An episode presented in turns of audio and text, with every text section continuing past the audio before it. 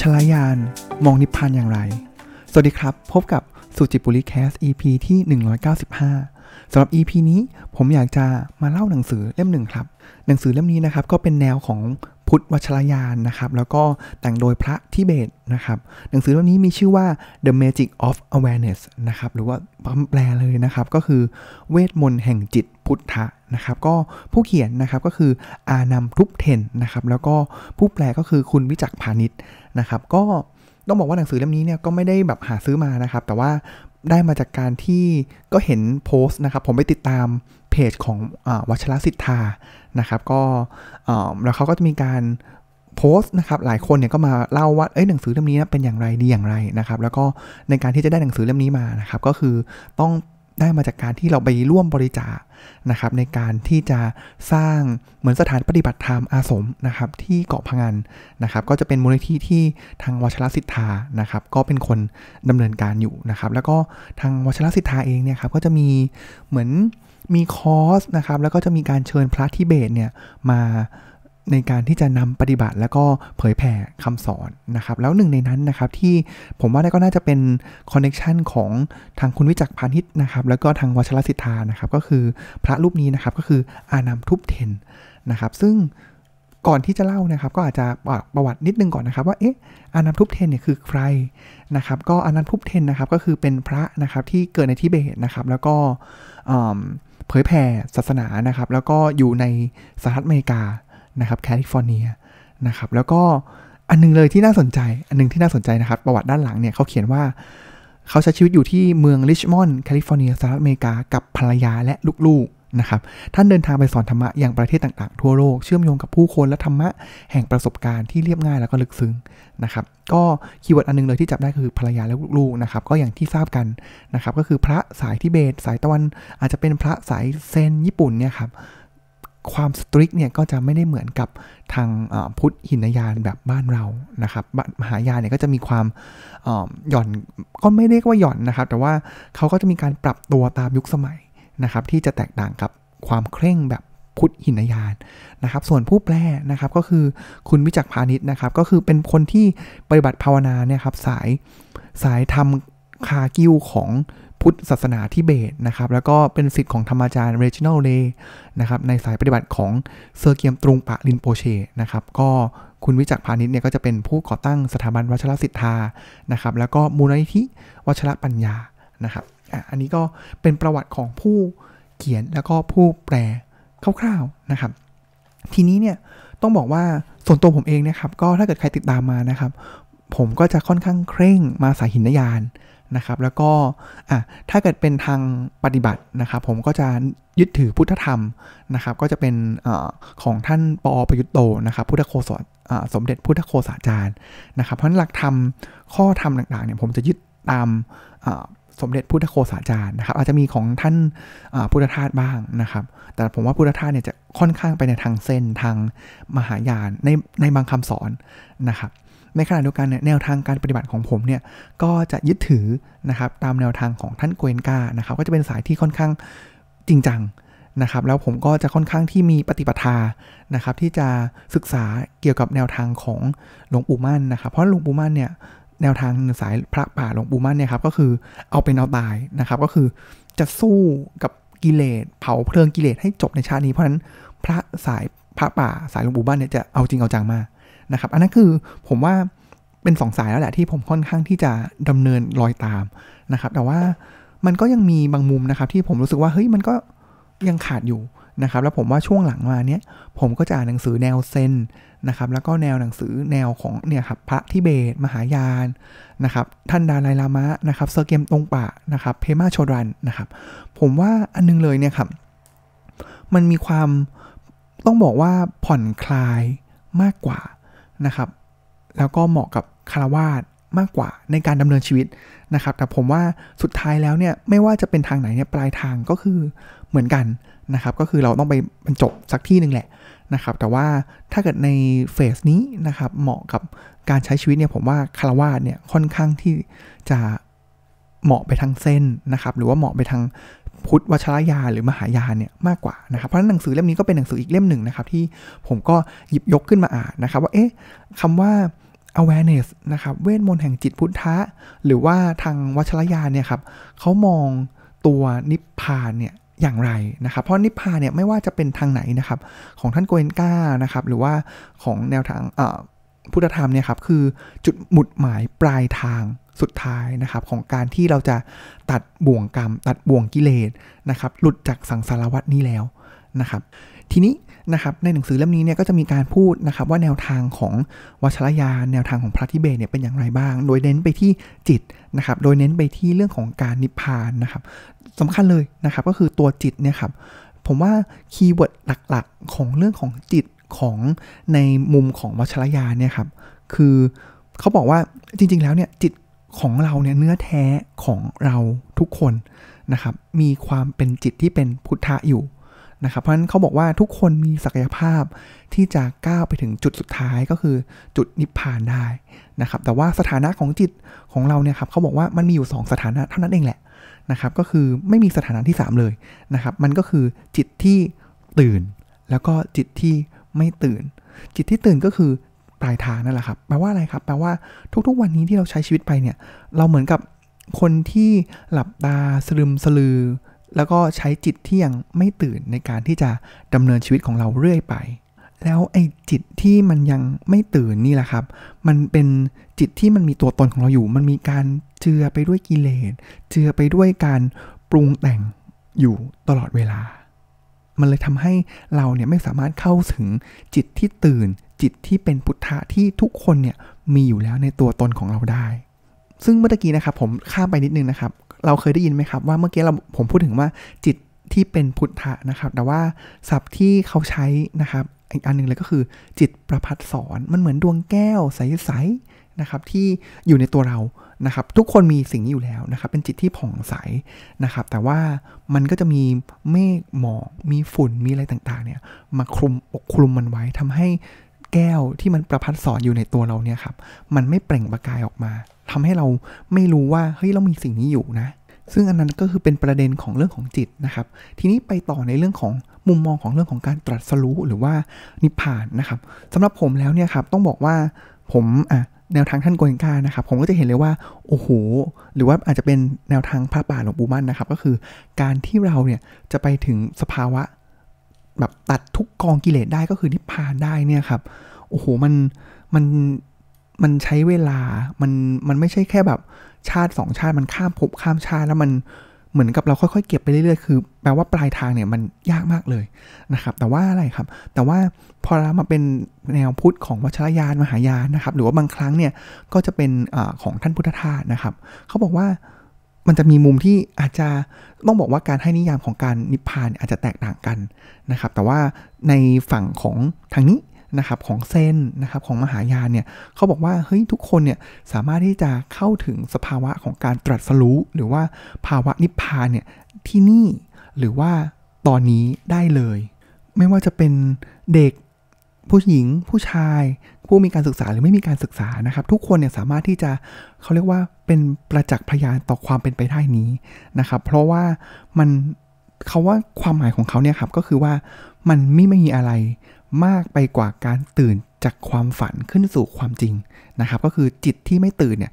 กับมาเป็นจิตที่ตื่นนะครับ และในช่วงขณะของการตื่นนั่นเองเนี่ยครับเขาบอกว่ามันก็จะเป็นไปด้วยความรักความลื่นลม แล้วก็ความเมตตาเนี่ยมันก็จะแผ่ออกมาจากตัวเราเองณจิตโมเมนต์นั่นเอง และที่ตรงนั้นนะครับคือ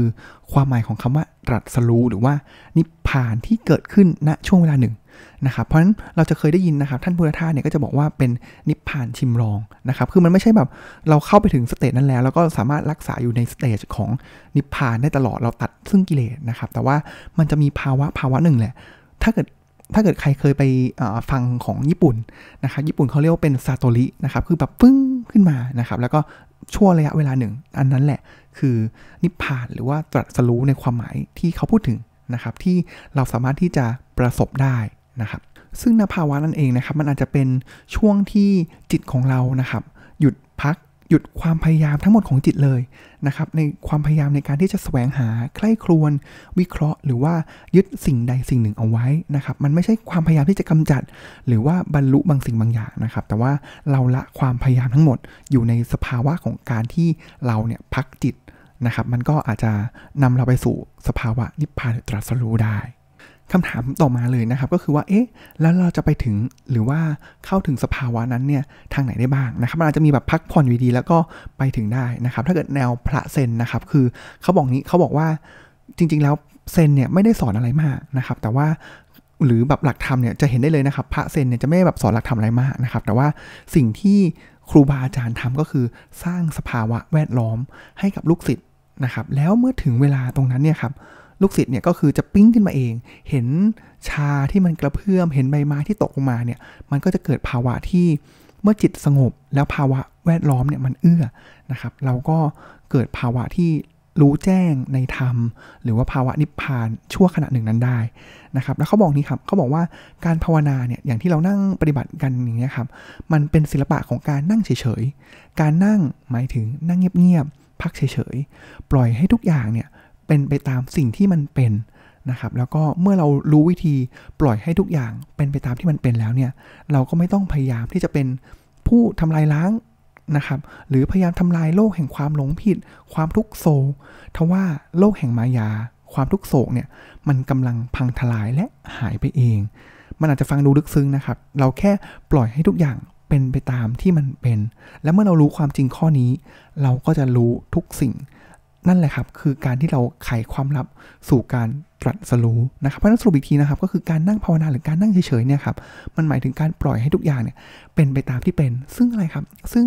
มันก็สอดคล้องนะครับกับการที่ผมนั่งปฏิบัติธรรมหรือวิปัสสนาตามแนวทางท่านโกงการหรือว่าที่ไหนก็ตามที่ทำการวิปัสสนานะครับ ก็คือปล่อยไปให้เห็น เห็นเท่านั้นรู้ก็รู้ว่าเห็นนะครับ แต่ว่าอันนั้นเขาจะอาจจะมีแบบเป็นกระบวนการมากขึ้นนะครับ แต่ว่าเรารู้ว่าสิ่งนี้เกิดขึ้นกับจิตของเรา สิทธินี้เกิดขึ้นกับร่างกายของเรานะครับ ระหว่างที่เรานั่งหลับตาทำสมาธินะครับ แต่ว่าถ้าเกิดเป็นภาวนาสายเส้นเนี่ยอาจจะมีการนั่งภาวนาหรือว่านั่งดูบรรยากาศ นั่งดูสิ่งแวดล้อม ไม่ว่าจะเกิดฟ้าร้องอ๋อ มันก็คือมันก็เป็นฟ้าร้องนะครับ เราไม่ต้องไปตีความเราไม่ต้องไป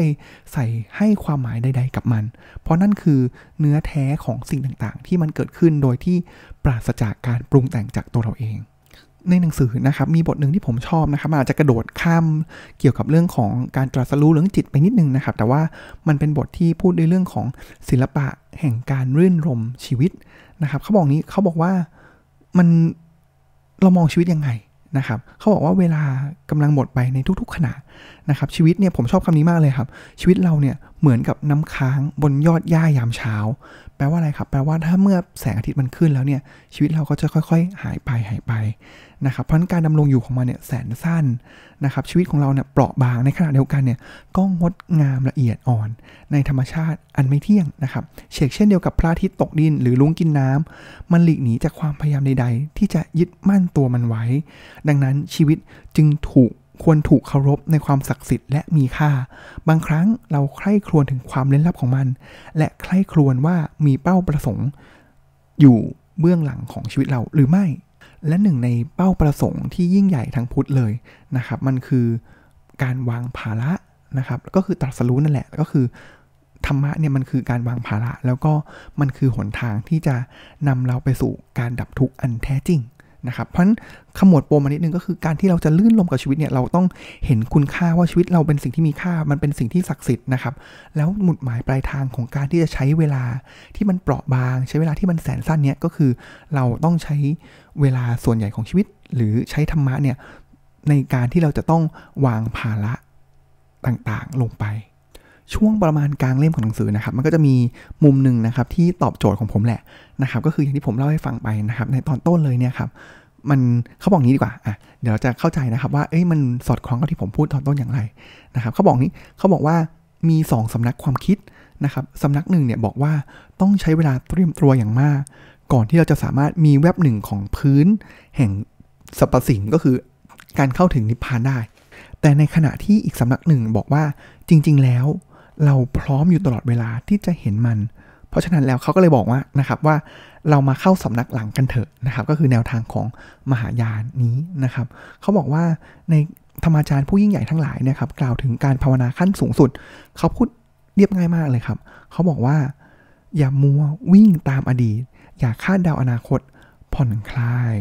ปล่อยจิตตามที่มันเป็น แล้วหลุดพ้น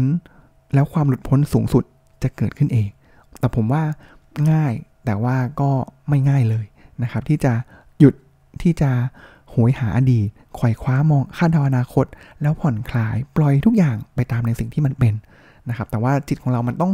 กว่าจะไปถึงภสภาวะจิตอย่างนั้นได้เนี่ย มันต้องผ่านการฝึกนะครับ เพราะฉะนั้นก็ผมก็ยังมีความโอนเองในสำนักแรกอยู่นะครับ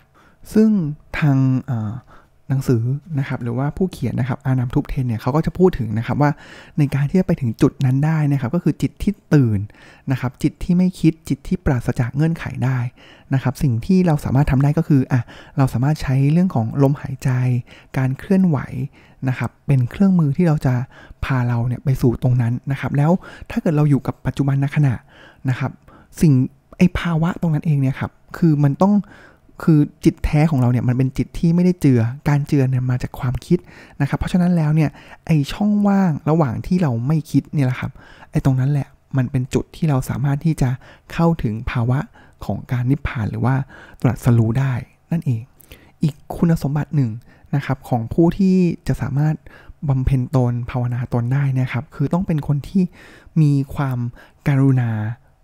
อย่างสูง นะครับเขาบอกว่าความกรุณาเนี่ยคือผู้พิทักษ์ชีวิตนะครับคือความอบอุ่นของหัวใจและสูงสุดแล้ว มันคือแรงกระตุ้นแรกของการตื่นรู้ทางจิตวิญญาณนะครับเพราะฉะนั้นความกรุณาเนี่ยมันสำคัญมาก กรุณาต่อใครครับ กรุณาต่อผู้อื่น แล้วก็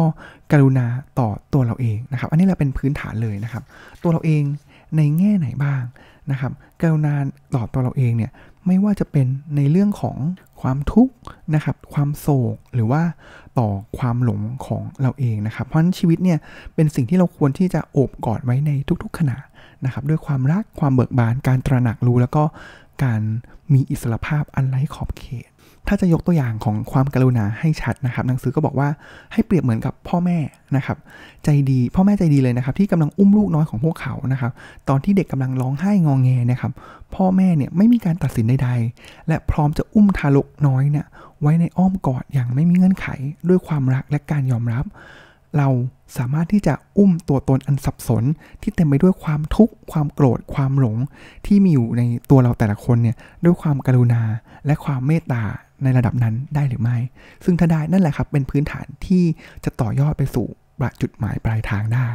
เพราะฉะนั้นแล้วนะครับก็คือการผลิบานของความรักความกรุณานะครับ อย่างเป็นธรรมชาตินะ เป็นอะไรที่ไร้ความพยายาม และสุดท้ายพุทธะภายในไม่ได้เป็นแค่หลักการนะครับ แต่ว่ามันคือความจริงในชีวิตประจำวัน ที่กลายเป็นแก่นกลางแห่งการดำรงอยู่ของเรา เป็นพุทธที่ไม่ได้แยกขาดจาก ชีวิตในตัวมันเองนะครับ เพราะฉะนั้นแล้วเนี่ยเราจะเห็นเลยนะครับว่าคนที่เข้าถึงทางศาสนานะครับ มีการปฏิบัติมาอย่างจริงจังแล้วเนี่ยครับเราเห็นเขาเนี่ยเราจะสัมผัสได้เลยนะครับ ว่าเขาเนี่ยไม่ว่าจะเป็นพระสายไหนก็ตามนะครับ แต่ว่าคนพระที่หรือคนที่ปฏิบัติดีปฏิบัติชอบแล้วเนี่ยครับเราจะเห็นนะครับว่าเขาเนี่ยจะเต็มไปด้วยความรักความเมตตากระแสของความเมตตาเนี่ยครับมันแผ่มาถึงเราจนเราสัมผัสได้นะครับ อย่างรูปพระ เนี่ยครับพระทิเบตรูปนี้ที่เป็นผู้เขียนนะครับอานามทุบเทนเนี่ยรูปที่ปกหลังเนี่ยครับแค่เห็นเราก็รู้แล้วว่าเขามีความสุข แค่เห็นเราก็รู้สึกว่าเราเองก็มีความสุขเฉกเช่นเดียวกับเขาด้วยเหมือนกัน และในบทสุดท้ายของหนังสือนะครับก็คือมีชื่อบทว่าศรัทธา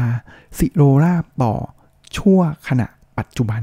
เขาบอกว่าแก่นแท้ของพุทธธรรมนะครับคือการได้รับความเข้าใจอันแจ่มแจ้ง ต่อชีวิตนะครับ แล้วก็เวลาที่เราทำให้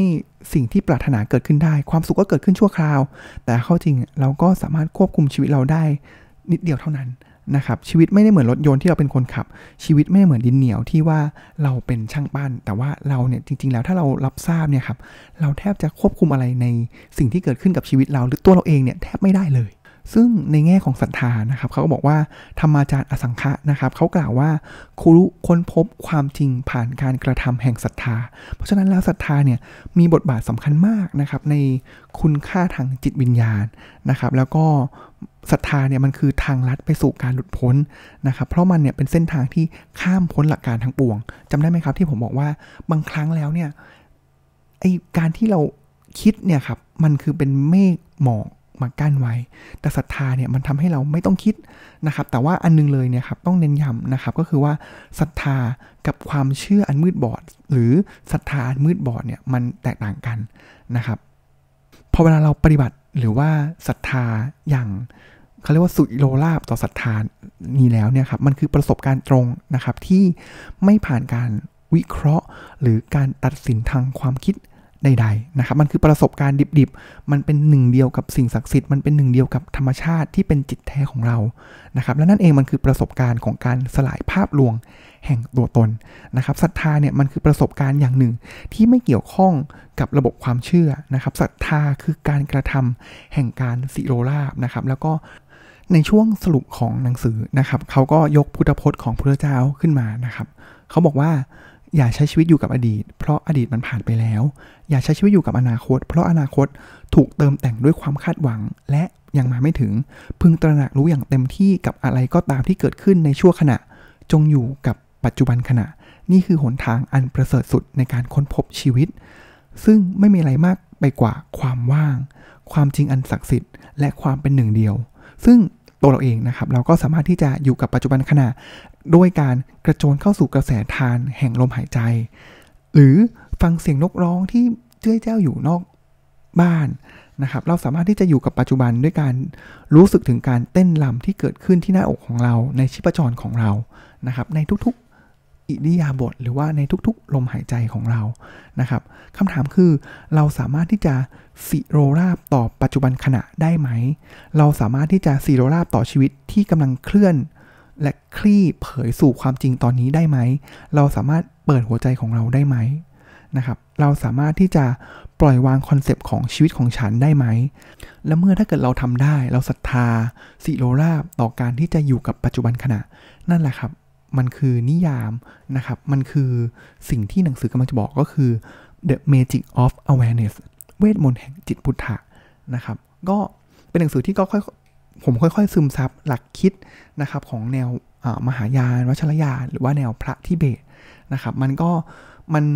ต้องบอกว่าสุดท้ายปลายทางเหมือนกันนะครับ แต่ว่าในชีวิตประจำวันเนี่ยผมว่าแนวทางนี้ก็สามารถที่จะช่วยให้เราเนี่ยไม่ตึงมากเกินไป แล้วก็เพราะถ้าเกิดสมมติเป็นแนวทางปฏิบัติอย่างท่านโกนกาเนี่ยคือมันต้องใช้เวลาแล้วก็จริงจังนะครับ แต่ว่าเนื่องด้วยก็อาจจะไม่เอื้อนะครับ แล้วชีวิตเราก็ต้องดำเนินไปนะครับ เราต้องมีกิจการงานต่างๆ ที่เราต้องทำ นะครับเราก็ต้องพยายามหาทางนะครับว่าเอ๊ะอะไรล่ะที่จะเป็นจุดสมดุลในชีวิตนะครับ แล้วเราสามารถที่จะก้าวหน้าทางโลก แล้วก็ก้าวหน้าทางธรรมได้นะครับสำหรับวันนี้ก็น่าจะประมาณนี้นะครับสำหรับหนังสือ The Magic of Awareness เวทมนต์แห่งจิตพุทธะนะครับ ถ้าเกิดใครสนใจก็ทักไปที่เพจวัชรสิทธานะครับ แล้วก็สอบถามได้ว่าจะรับหนังสือเล่มนี้มาได้อย่างไร นะครับสำหรับวันนี้ขอบคุณที่ติดตามรับฟังสุจิบุรีแคสนะครับแล้วก็ติดตามรับฟังได้ใหม่ในตอนหน้าสำหรับวันนี้ขอกล่าวคำว่า สวัสดีครับ